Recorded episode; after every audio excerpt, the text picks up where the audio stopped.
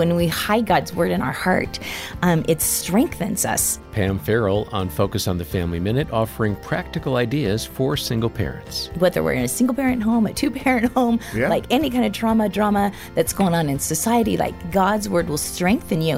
Like a lot of times, the single moms, well, all busy moms will say this, but how do I spend time with God? Like you have no Yeah. idea. They always want something from me, and um, we, I encourage them. Let's just be practical. Let's layer God's word throughout your day. Yeah. Like get up, ha- turn on, focus on the family, let it play in the background.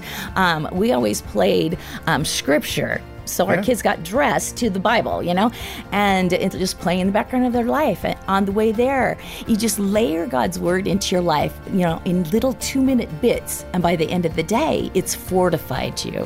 More on raising godly children at FamilyMinute.org.